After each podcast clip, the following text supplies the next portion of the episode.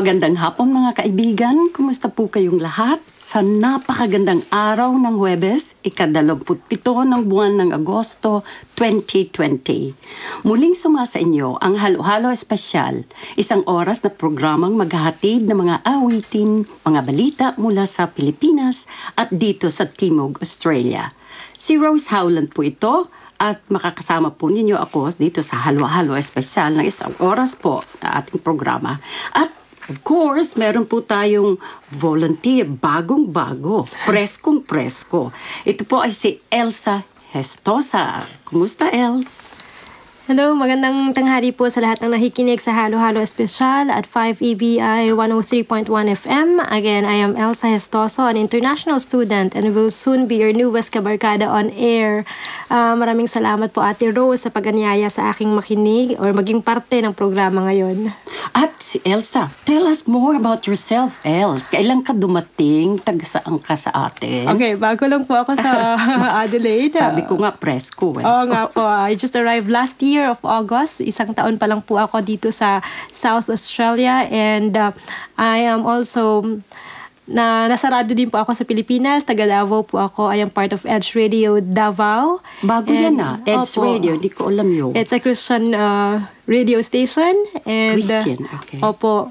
Masaya po akong, ito, uh, I always believe na radio or radio is not yet dead and we are still um, helpful for many Oo, that's right. Totoo yan. Kaya mga kaibigan, huwag kalilimutan na makinig sa 5 EBI FM, sa mga programa po ng 5 EBI FM.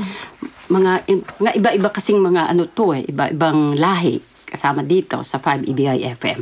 Okay, sa wala na, yun lang. Nag-aaral ka dito ngayon. Opo, estudyante po ako and... Um, Saan? Saan? Uh, nag-aaral po ako ng education, so sa Skills Australia Institute and uh, I'm having my diploma for early childhood education. So excited po ako ngayon sa mga nangyayari.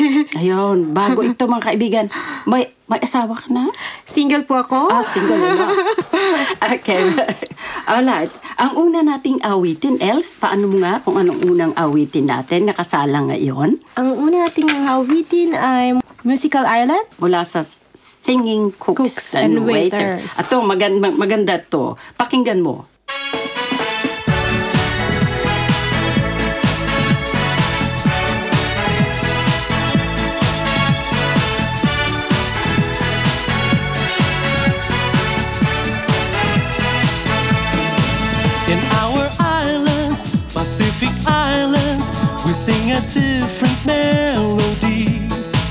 A song of gladness and celebration, a song of peace and harmony.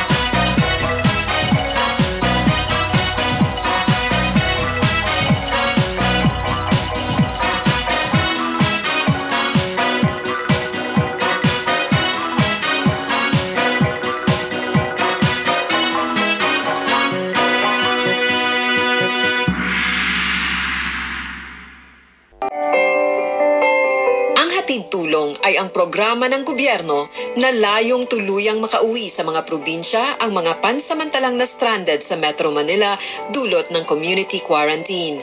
Ang mga locally stranded individuals ay ang mga sumusunod. Kung ikaw ay stranded OFW, makipag-ugnayan sa Overseas Workers Welfare Administration. Kung ikaw ay stranded worker, makipag-ugnayan sa Department of Labor and Employment. Kung ikaw ay stranded na estudyante, magtungo at makipag-ugnayan sa Office of the President Presidential Management Staff o sa Department of Transportation. Kung ikaw ay stranded na turista, makipag-ugnayan sa Department of Tourism. Narito ang proseso ng Hatid Tulong Program. Ang mga LGUs, ibang ahensya ng gobyerno at mga pribadong grupo o mga individual ay maaaring direktang magsumite ng listahan ng mga LSIs sa Office of the President, Presidential Management Staff o sa tanggapan ni Senator Bongo. Makakatanggap ang mga LSIs mula sa Hatid Tulong Initiative Secretariat ng text message na humihingi ng mga sumusunod na detalye. I-type ang pangalan. Ilagay ang inyong kasalukuyang lokasyon. Ilagay ang complete address ng uuwi ang probinsya. I-indicate ang LSI category, pati na rin ang inyong contact number. I-send ang mga impormasyong ito sa mga sumusunod na contact numbers. Ang impormasyong nakalap na ito ay ipoproseso ng HTI Secretariat at ika-classify ang mga LSIs ayon sa lokasyon ng mga probinsya. Bukod pa sa pangunahing misyon na mabigyan ng transportasyon ang mga LSIs, sila ay mabibigyan din ng tulong pinansyal at food packs. Bago umuwi ay isasagawa rin ang rapid testing upang masiguro ang kaligtasan at maiwasan ang pagkalat ng COVID-19. Paglilinaw po, ang programang ito ay kaiba pa sa balik probinsya bagong pag-asa na para naman sa mga matagal nang naninirahan sa Metro Manila na nagnanais na makabalik sa kani-kanilang probinsya upang doon muling mamuhay. Habang nananatiling suspendido ang pampublikong transportasyon papuntang probinsya, patuloy na maghahatid ng tulong ang pamahalaan upang tulungang mapauwi ang mga kababayan nating LSIs.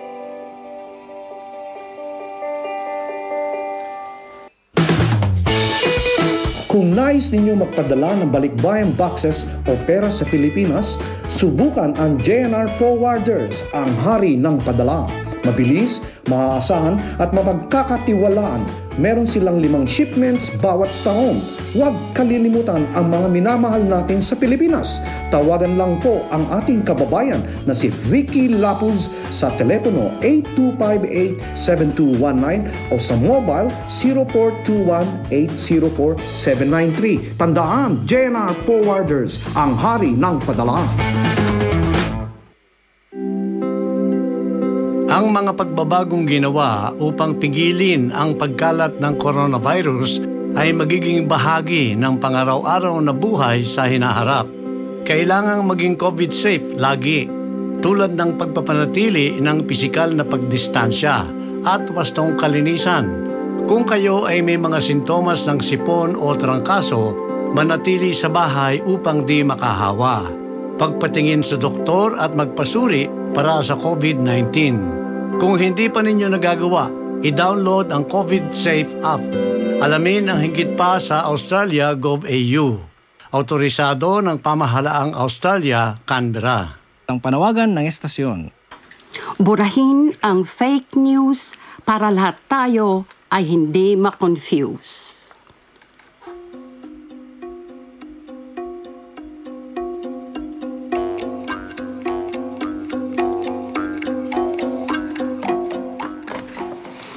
Balita mula sa Pilipinas sa ng Halo-Halo Espesyal at 5 EBI FM. Ito po si Elsa Estoso. At again, sa Digital EBI World, live streaming sa 5ebi.com.au o search for 5EBI sa inyong mga radio app. And uh, pwede nyo rin po kaming pakinggan sa Radyo Pilipino sa Spotify.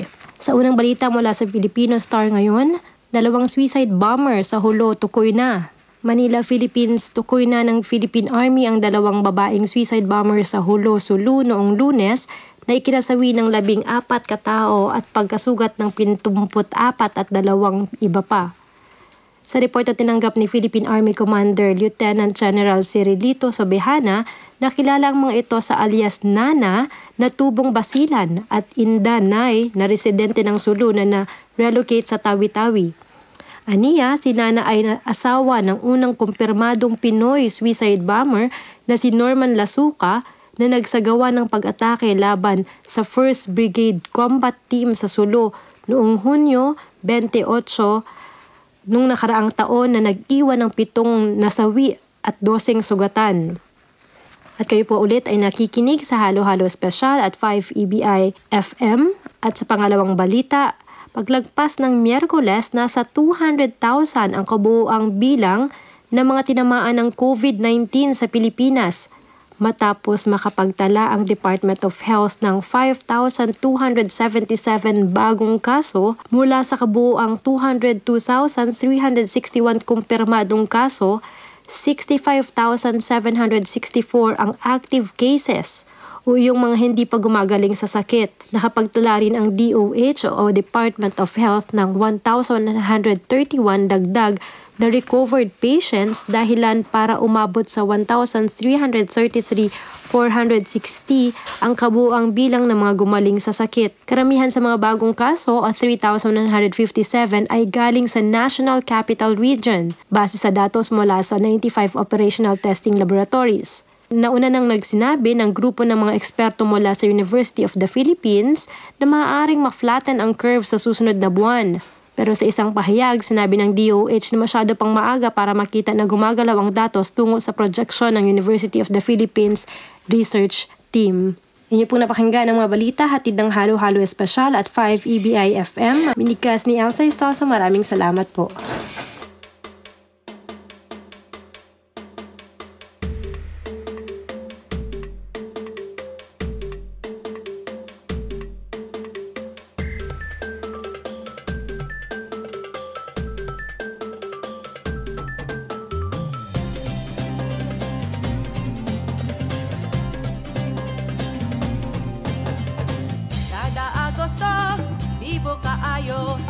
duna eta eta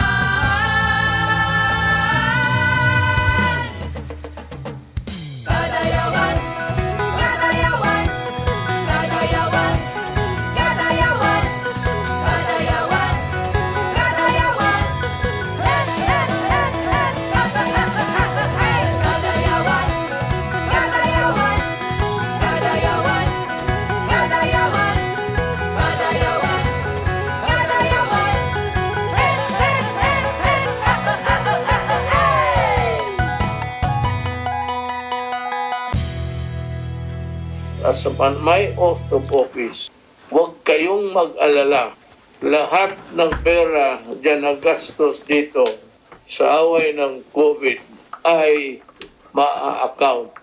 I will hold myself responsible for this sole and solemn duty Yung pong message kanina ng ating mahal na presidente ay tungkol po sa mga funds ng COVID na sabi nila ay maraming hindi nakakuha ng kanilang tulong. Ah, ganun talaga yun. Kasi hindi naman lang Pilipinas ang may problema tungkol dito eh, kundi lahat na ng mga countries. Oo. Kaya yung mga LGUs, kailangan nila na magsumite ng kanilang yung audit nila para maibigay sa tamang tao. Dapat po meron po tayong transparency of all the Oo. records. Oo. Kung saan Oo. po nakakarating yung mga funding. Oo, kailangan. Ay, dyan ang, ito na nga ang sinabi ng mahal at presidente na kailangan pananagutan niya kung merong mga nagkasala dyan. Kaya yung mga nagtatrabaho sa gobyerno ay kailangan ding magtrabaho ng magpursige para yung mga pondo nga ay papapunta sa mga taong nangangailangan ng tulong. Okay, at ah, ngayon nga pala, else yung kaninang awitin na pinik ko, na aking ibinigay, ay Kadayawan sa Davao Yes. ang title. Yung Kadayawan usually ay ginaganap Tuwing sa- Agosto po sa city ng Davao. Oo. Sa Mindanao, masaya pong selebrasyon. Isang buwan halos na, isa, ah, na selebrasyon. We are celebrating the harvest of many fruits and vegetables. Kung na nga po. Oh, namimiss ko na yung durian ko, at saka yung mangustin. Yes. Ayun. yung last year, ah, ang Kadayawan was held on the second week of August hanggang August 31st. Pero ngayong taong 2020, August 10 lang hanggang 17. Kasi nga, hindi pwede kayong mga tao ba na mag, ah, mag magkakumpil-kumpil. So ang so ang ginawa through virtual la o internet. Oo, So meron silang songwriting contest, best video na sa ano lang sa internet din ginawa. Hey ya, way ya, hey ya, way ya.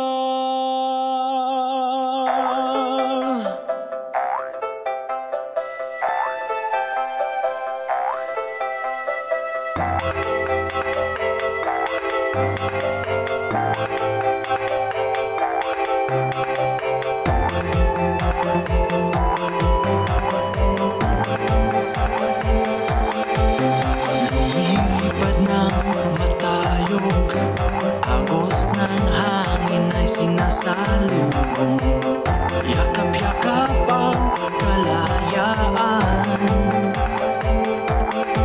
Lupang naglalaman ng buhay Punong-puno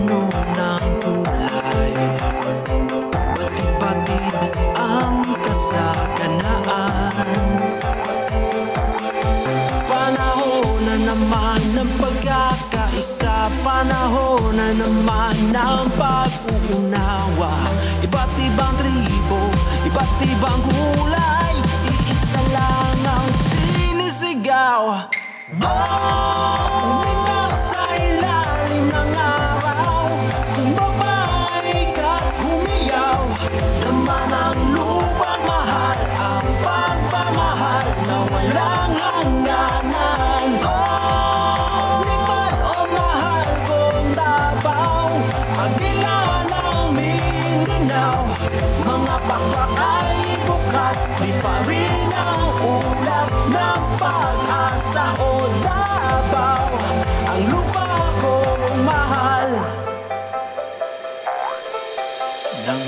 sa isang pangarap Ngayon'y mabunga at mayaman.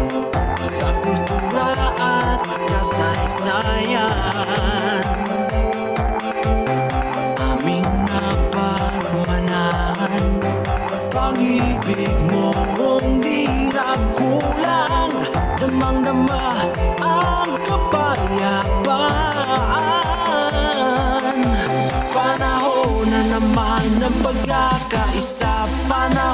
na naman ng pag-uunawa. Iba't ibang tribo, iba't ibang kulay. Iisa lang ang sinisigaw. Umiyak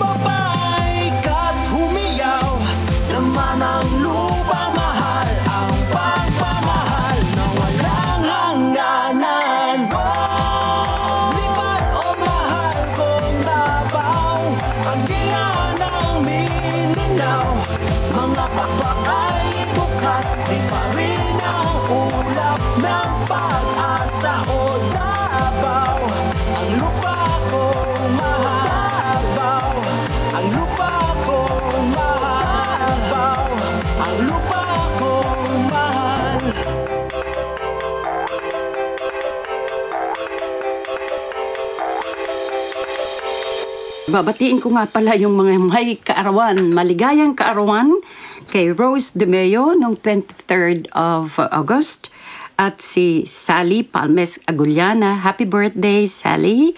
Kay uh, Maria Pierce Bowden, August 28, Roy Rendon, yung ating pong dance instructor sa Quick Steps. Kumusta Roy? And happy, happy birthday. And of course, yung ating isang DI na nasa Sydney na ngayon na nagtatrabaho sa Arthur Murray Studio, si Romel Reyes Olson. Happy birthday, Romel Olson. At ang susunod na awitin ay para sa inyo. Let's listen to the next song, Words and Music by Florante de Leon, yung Sana. Sana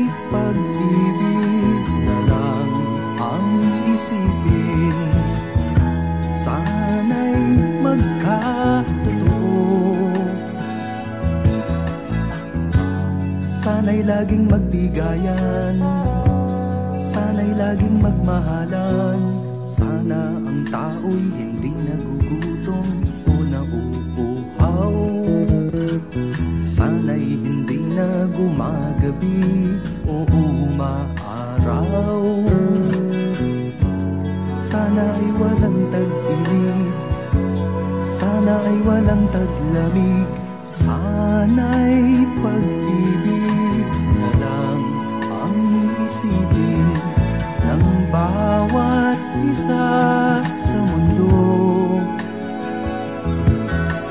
Sana'y pag-ibig na lang ang isipin Sana'y magkatotoo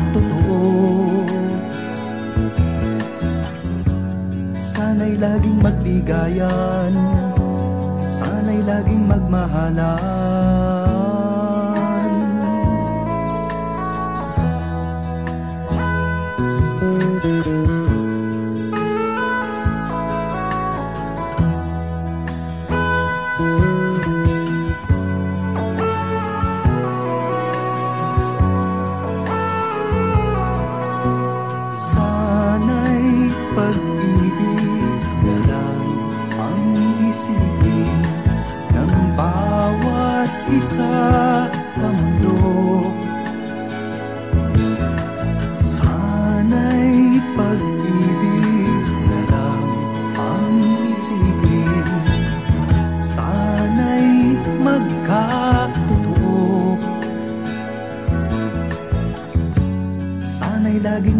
magbigayan Sana'y laging magmahalan Sana'y pag-ibig na lang Ang isipin ng bawat isa sa mundo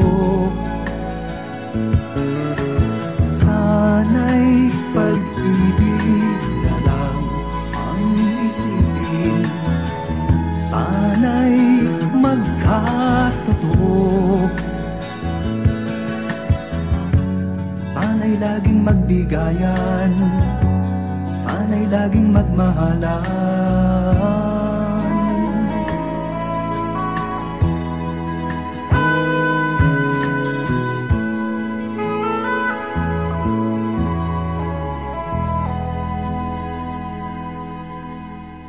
Els, ano ang sabi mo? May babatiin ka? Opo, I will greet my mother a happy fa- ah, happy birthday ngayong Friday. Sino? Sin- mama Ang mo? aking mama po and it's my first uh, it's my first year na wala ako sa, Pilipinas. Naku, nakakaiyak. Pero okay lang po. I know for sure she's listening. She will listen through Spotify Oo, and uh, oo. digital world. So happy birthday to my mother. And uh, Anong yeah. pangalan ng mama My mama mo? is Fashion. Salvacion? Yes, Salvacion. Oh, yung Hestoso. Salvacion pala. so marami, um, maligayang karawan ma, and I miss you so much. ano yun? Marian, ka- ano yun? maligayang kaarawan. Happy birthday. Ay, akala ko sabi mo, ah, i- iba, ibang, ano, ibang, Ibang iba yung narinig ko, o, ibang lingwahe. At sino pa? And of course, my classmates. Nakikinig po sila ngayon. Hello to all my classmates sa Skills Australia Institute and to my Sino? housemates, Ivy, Neza, Dale, Auntie Jo, and of course, si Kate. Hello, guys. Ayun, nakikinig yun. Sorry ha, hindi mo binigyan, hindi mo inano yung mga pangalan, binanggit. Mga, pa, mga apelyido. eh kasi ang daming Ivy eh. Ah, okay po. Sina, sina Ivy Naconas, Neza Alonso, Kate, Miranda, and si Auntie Jo Sumoso, and Dale Soliva. Hi, guys. Ah, si Joe, sumoso, Yes. kilala ko yun. Nakatira po ako sa kanya ngayon. Ah, oh, kaya pala, oo, kasi nag-transfer na sila. Dito sila dati eh. Apo, nasa Malapit-lapit. Salisbury na po Nasa kami ngayon. Salisbury. Okay, so kumusta kayo guys? Lalong-lalo na, oh, Lito. Tatrabaho siguro si Lito. Ayan, itong susunod na awitin ay para sa lahat ng mga expatriates o yung mga OFW. Ayaw nilang patawag ng OFW ngayon eh. Parang nakakasakit sa puso pag sinabi mong OFWs. So, expatriates na lang. Dati siya ngang expatriates, pero ngayon ay bumalik sa Pilipinas. Ano? Bumalik siya sa Pilipinas, pagkatapos ay nag-business siya. Kasi gusto din din niyang makatulong eh. Pero before that, patugtog muna tayo na isa pang awitin mula sa kay Alon. Ito mga kaibigan, ako'y nagbabalik.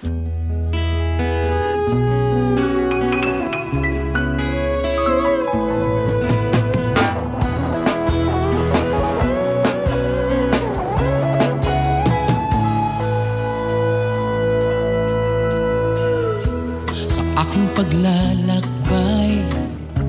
Iniwan kong ating bayan Oo sa aking isip. Ako ay babalik Sa aking pangarap. Kailangan pagsisikap Bithiin, umahon Do'y aking nahanap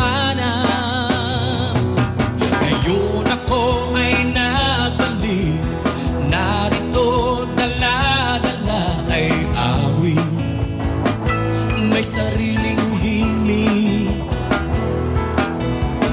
Kung inyong pagbibigyan Di ko'y pabayaan umawi Kasi ako'y sabi o bayang iniwanan Sa haba ng panahon ako'y nagbabalik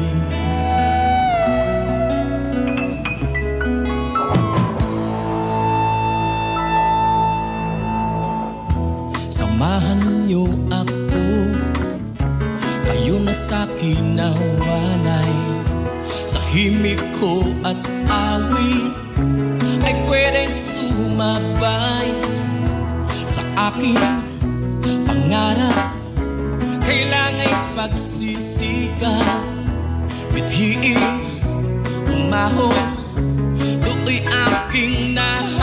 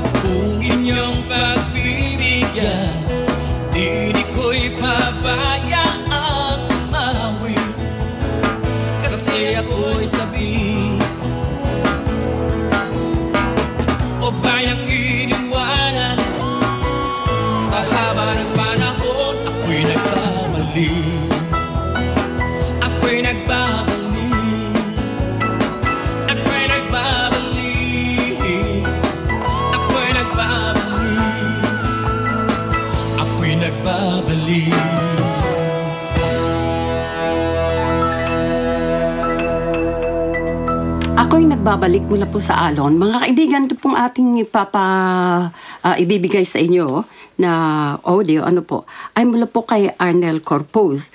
He worked at ah, a ranch in Queensland, cattle station sa Queensland. Isa sa par- pinakamalaking cattle station sa Queensland. At umuwi po siya sa Pilipinas. Pero 10 years siya nagtrabaho doon. Ang hirap daw ng buhay doon sa rancho. Ano po, of course, ma- ma- mahirap talaga kahit saan. Basta bago lang yung ah, itong tawag natin ay trabaho, bagong trabaho at hindi mo hindi mo kabisado pa. Pero nagpursige siya for 10 years at ah, ngayon ay um, umuwi siya sa Pilipinas. At mga kaibigan, after that, ano po, naging very successful sa kanyang ginawa. Pakinggan natin. Arnel Corpus mula po rito sa Adelaide River Farms dito sa Pulumulok, South Cotabato. Buwabati po sa inyo ng isang magandang umaga. Kumusta na po kayo? At ah, sana nasa maganda po kayong kalagayan sa araw na to. Sana po ay ah, sa gitna ng pandemya na nangyayari po sa ating bansa, nawa po ay nasa ah, maayos at wala po kayong ah, sakit. At sana po ang inyong mga pangkabuhayan ay hindi po apektado ng ah, pandemyang ito. So, ngayong umaga, ang gusto ko lang pong ah, pag-usapan natin yung patungkol po sa mga baka namin kung binibenta po namin, ah, lalong-lalo na itong mga maliliit. Dahil uh, andyan po, marami po kasing nagtatanong magkano ang ah, bentahan po namin. Ah, Unang-una, ah, bihira po kaming magbenta ng ah, baka po namin dahil ang ami pong ah, negosyo ay ah, cattle feeding o kaya cattle fattening. So ang ginagawa po natin ay actually namimili po tayo ng mga payat na baka mula sa mga local ranch o kaya sa mga individual farmers kung saan ay ah, tayo mismo yung nagbabalue add. So ginagawa natin, namimili po tayo ng mga payat, mga matatanda, o kung ano man yung available na binebenta po sa atin ng mga ah, farmers at mga ranches dito sa palibot, dito sa o sa halos buong ah, parte ng Mindanao. Dahil umabot din po kami sa Davao Oriental, ah, sa Region 10, ah, sa pamimili po ng mga baka para po aming patabayin. So ano pong rason bakit hindi po namin in-encourage na bumili kayo ng baka sa amin? Unang-una po, kung kayo po ay taga Luzon o kaya taga Visayas, ay ah, sa pamasahe pa lang po ng baka ninyo, ay ah, mawawala na yung kita. So, ang gusto po naming i-encourage sa inyo, kung gusto niyo pong bumili ng baka para kumita, ay maghanap po kayo within ah, 200 kilometers po ng inyong location. Yun po. Dahil nga po, ah, para hindi kayo matalo sa transport cost. So, yan po ang unang ah, dahilan kung bakit ah, yung mga malalayo sa amin rito sa Mindanao ay hindi namin ini-encourage na bumili ng baka sa amin, lalong-lalo na itong mga bisiro na to. At ang pangalawang rason ay of course is ang ah, ako, ang personal po na worry ko dyan. Pag bumili po kayo ng baka sa amin, katulad po nitong sa likod ko, nakita nyo naman, ang gaganda po ng kanilang mga pangatawan. Dahil po, itong mga to, nakita nyo, ayan o, alas 8 pala ng umaga, punong-puno na ang kanilang kainan. At yan po ay ah, aabot hanggang mamayang ah, mga around 5 to 6 o'clock in the morning. Yan. So, ang problema, pag bumili kayo ng baka rito sa amin, ayan, nakikita po ninyo, marami pong nakaka-appreciate, magaganda ang pangangatawan. Pero, pag dumating po to sa inyo, at wala po kayong enough na pagkain, mangyayari po, itong mga baka na to, kahit gaano kaganda to pag umalis dito sa amin, dito sa South Cotabato, pag hindi nyo po ito napakain ng maayos, sa loob po ng ilang araw, ay babagsak po ang ah, kanilang ah, pangangatawan. So, ah, para kang ano, para bang kumbaga yung tao na sanay na sanay na kumakain ng eat all you can or ah, ah, sobra-sobrang ah, pakain araw-araw at bigla natin siyang ah, dinala sa lugar na wala siyang makain, eh, syempre, kahit gaano pa kaganda yung lahi ng baka ay ah, babagsak at babagsak ang pangatawan niyan. So, kaya po, ang ah, ang gusto po natin na encourage sa inyo ay unang-una, kung gusto nyong kumita sa cattle feeding business, kailangan ay ah, bumili kayo ng mga baka na kung po pwede is nasa score 2, score, score 3 ang kanilang body condition para mayroon pa kayong ah, ah, space para maglagay ng ah, additional muscles no para lumaki yung mga baka. Otherwise, pag bumili na kayo ng baka na mataba, ay wala na kayong kikitain dahil unang-una, baka nga sobrang mahal ang pagkabili nyo dahil na value add na nung ah, unang may-ari ng baka. O kaya naman, ah, yun nga, um, masyado nang mahal dahil nga mataba na. So, ang magiging problema niyan pagdating sa inyo, pag mataba na, eh, kung hindi nyo mapakain ng maayos, eh, talagang papayat yan. So, kaya ang maganda pong gawin, Diyan na po kayo bumili kung nandiyan po kayo sa Luzon. Ah, I'm sure marami po kayong mabibiling ah, mga baka diyan, no? Um, pagdating kasi sa lahi, kung ang pag-uusapan natin ay ang ang cattle feeding business, ako particularly, hindi ako namimili, no? Ah, kung ano man yung baka na payat na ibenta sa amin na maayos ang presyo, ay ah, bibilhin po namin at papatabain. Dahil ah, sa feeding business po, lalong-lalo na ngayon, hindi naman ganun karami ang baka na nandito na sa Pilipinas na natira, ay ah, wala po tayong choice kundi patabain kung ano man yung ah, darating na baka sa atin. So, sa amin, native, basta maayos lang ang pagkabili, walang problema. Mistiso, basta maayos lang ang pagkabili, walang problema. Ah, pag hybrid, ganun din. Basta maayos lang ang presyo. So, importante, ah, kumita, yun ang bottom line.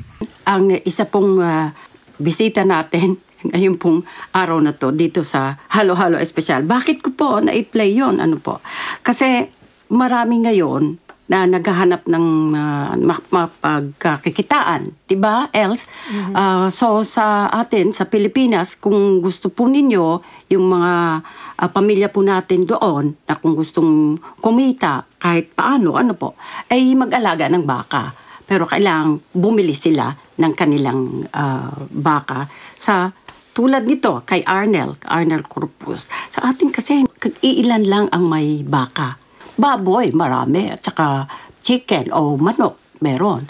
Pero yung baka, hindi. Kasi napakamahal, di ba, Els? Kaya nga po, ang ganda po nung sinabi niya sa video na Oh. paka-informative po. And ang pagkakaalam ko po, si Arnel Corpus, he was awarded as a bagong bayani ng Philippine Outstanding Overseas Filipino Workers. Oh, wow. Oo, anong taon yan? 2000? And I guess this was 2015 together with Vice Governor si Jinky Pacquiao pa po ang Vice Oo, Governor oo, that time. And uh, ang ganda po kasi na naging contribution niya para magbigay ng trabaho para sa mga Pilipino. yung iba daw po ang sa pagkakaalam ko is tinulungan niya pong maghanap ng trabaho dito sa Australia, para Australia. po makapag Ah, kapag trabaho sa Opo. Queensland, oh, marami sila. Kanya nga, ma- maraming nakilala yung kapatid ko doon. At isa ito si Arnel Corpus. Kanya nga, ang tawag niya sa atin ay nanay. Kasi nga, nasa Queensland siya, doon siya nagtatrabaho noon for 10 years. So, I think it's not uh, 215, baka after na 215 siya Mhm. nabigyan ng parangal. Opo. Kasi bumalik siya ng, during the, the time of Duterte, regime Oh. of Duterte, oo. Kaya ito, milyonaryo na ngayon tong batang ito. Kaya very, kaya I'm, I'm so, oo, dahil sa baka. At saka, he started from nothing. Nang pumunta nga siyang Queensland para magtrabaho, ay ah, kinuha siya ng isang Australiano na pumunta doon, nag, nagdala ng mga baka sa Pilipinas, nakita siya. Siya lang yata ang parang, he was the only one who entertained him, yung Australia. Kasi ang baho daw, eh. ang amoy, di ba? Pag nasa, Opo. ano ka, nasa ship ka, kasama mo baka, di, aamoy ka rin baka. Eh, walang lumalapit kasi nga amoy. Pero, after that, nalaman na si Arnel can be trusted at saka kinuha nga niya, dinala niyo doon sa Queensland. Pagkatapos si Arnel naman ang kumuha ng maraming mga trabahador from the Philippines na pumunta at magtrabaho sa Queensland sa rancho. O ano pang mga nakita mo dyan? Yun nga po na he uh, made a gre- great contribution in uplifting the lives of fellow Filipinos and mga taga-Sarangani. Mga taga, by helping them find jobs in Australia. Ang maganda po doon, if they find a job here, yung mga nakalaman po nila, ibinabahagi nila ulit patungo dun sa mga farmers natin nas, na, nasa Pilipinas. Oo, kaya itong ginawa ni Arnel eh. He's really helping many uh, farmers sa atin. At saka mga, yung bang mga tao na ngayon ay ha, gusto nang mag-ano ng baka. Hindi lang baboy at saka manok. Ang galing niya. Ang galing ng mga mga expatriates natin. Oo, ang galing nila. Kaya ikaw gusto mo ba ding umuwi? Ah, ngayon po kasi nakikita ko kung gaano kaganda yung education system ng ng Australia, yung Montessori po na learning nila. Somehow, meron din po ako sa puso ko na kasi teacher po ako sa Pinas. And gusto ko pong ibahagi yung mga natutunan ko rito sa mga bata sa Pilipinas. That's good, oo. Meron din po akong aim and desire na umuwi and ibahagi yung mga kaalaman ko dito. May Montessori na sa atin, di ba? Meron pong Schools? Montessori sa Pilipinas pero marami pong misconceptions ang Filipinos about Montessori. Bakit? Kasi nga daw po, ah, yung mga bata hindi daw po binibigyan ng freedom or iba po yung ano nila, dapat daw po sa murang edad hindi pa tinuturuan na gumamit ng yung mga sa bahay, kutsilyo sa kusina. Eh, sa Montessori po, they are taught to be independent. And uh, Hindi nga pwede yung kutsilyo, baka masugatan yung bata. Pero kutsilyo siguro na plastic, pwede. yung ano po, sa, yung magagamit po talaga na pang na panghiwa. Ah, talaga? Opo. Minsan nga po na, na nagugulat ako sa mga bata dito. As early as two years old, alam na po nila mag magkumain ng sa sarili lang nila. Oo, yes, of course. oo. Sabi ko, bakit sa Pilipinas parang... Sinusubuan mo Opo. pa. Oo, oo, oo. So parang sabi ko, yung Montessori kind of school, sana po ma-expand sa Philippines para yung mga Pilipino hindi tayo matakot na pag lumaki yung anak natin, they are independent. At saka yung iba dito, marunong nang magluto, gumawa Opo. ng sandwich nila. Oo, ng baon, kung anong babaunin. Sa atin, hindi. Nasa yaya eh. Oo nga po. Oo, yun. Ano pa? Ano pa yung pwedeng... So, uuwi ka talaga after. How many years yung schooling mo dito? Ah, two years po, so matatapos pa ako August of next year. So, titingnan ko po kung, kung makaka-uwi. Mag- Nagplano po ako umuwi sana nung December, kaya lang pa nag-COVID. So, Mm, hindi pwede. let's see. Border restrictions or something. Oo. So, tingnan po natin. Pero, yun po yung nasa, nasa puso ko. Ay, gusto ko po ibahagi yung mga natutunan ko. That's very nice. That's very good. Yung mga nandito ngayon na gustong umuwi para tumulong, ang Pilipinas kailangan ng tulong eh. Hindi yung paglalait, yung mga ganoon, yung hate speech about the Philippines. Wala na, tumulong tayo. 'di ba? Para maayos naman yung ating kabuhayan. Okay, sang awitin pa rin para sa mga nakikinig ngayon. Kumusta po kayo? Happy birthday muli kay Romel Olson at saka kay Marina Pierce, Rose De Meo, Sally Aguliana, at of course, si Roy Rendon. Oh, sige mga kaibigan, ang susunod na awitin ay ang pamagat po nito ay lumang gitara.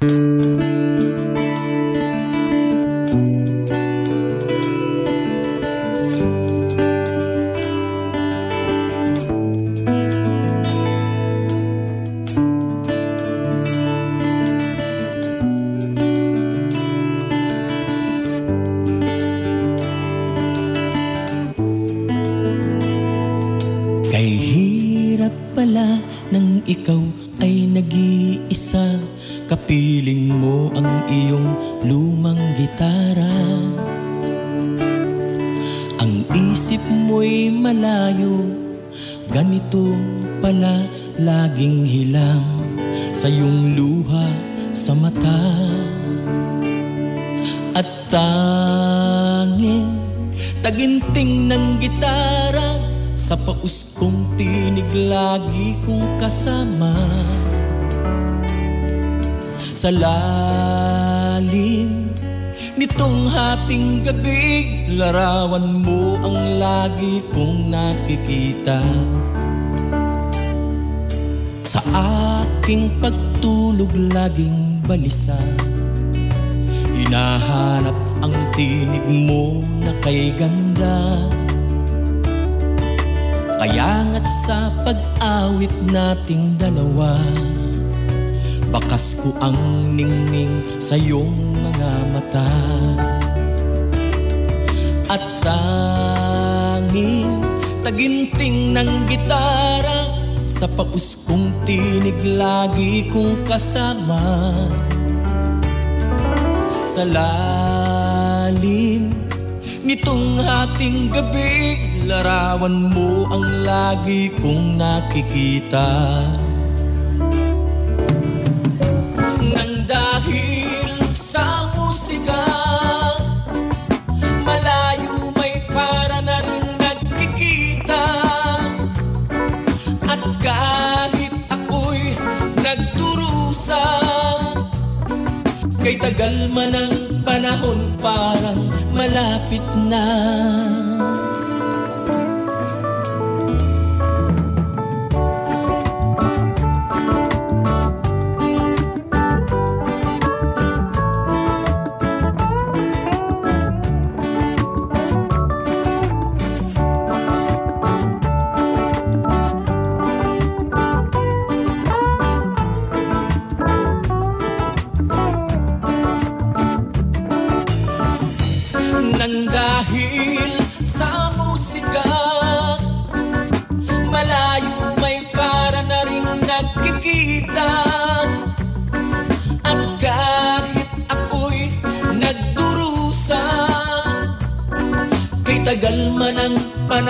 parang malapit na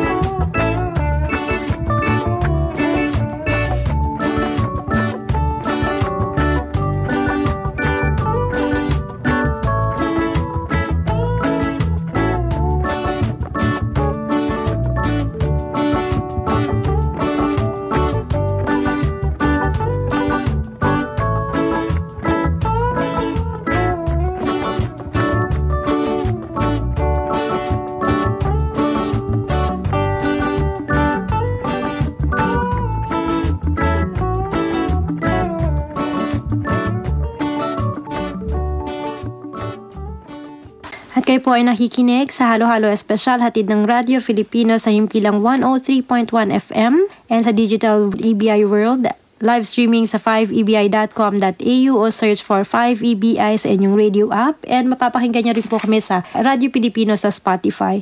And please do not forget to listen to our other radio programs. Radyo Pilipino Linggo, 8.30 a.m. to 9 a.m. And tuwing biyernes po, Barkada Radio, 9 p.m. to 9.30 p.m. Okay, Ate Rose, maraming salamat po sa pag-anyaya sa akin ngayong araw na to. Mula rin sa Embahada ng Pilipinas sa Canberra, they regret to inform the Filipino community the mobile passport mission scheduled on September 14 to 18, 2020 ay hindi po matutuloy due to current border restrictions. The health and safety of the passport applicants and everyone involved in the mission is the primary consideration of the embassy. If your passport is valid but will expire soon, please contact the Philippine Consulate in Adelaide at consul at philconsulatesa.com.au or send an email to passport at philembassy.org.au to inquire on the process of extending passport validity. At wala na tayong oras, so thank you very much for a job well done, Elsa. Thank you so much Oo. po. We say goodbye for now. Maraming salamat. Thank you very much, you Thank you. ang ating pong CP ngayong hapong ito. Maraming salamat, Ewart. And else, thank you. And sa susunod, mga kaibigan, huwag kalilimutan ang halo-halo espesyal tuwing Webes ng hapon. Thank you so much po. Maraming salamat at mabuhay.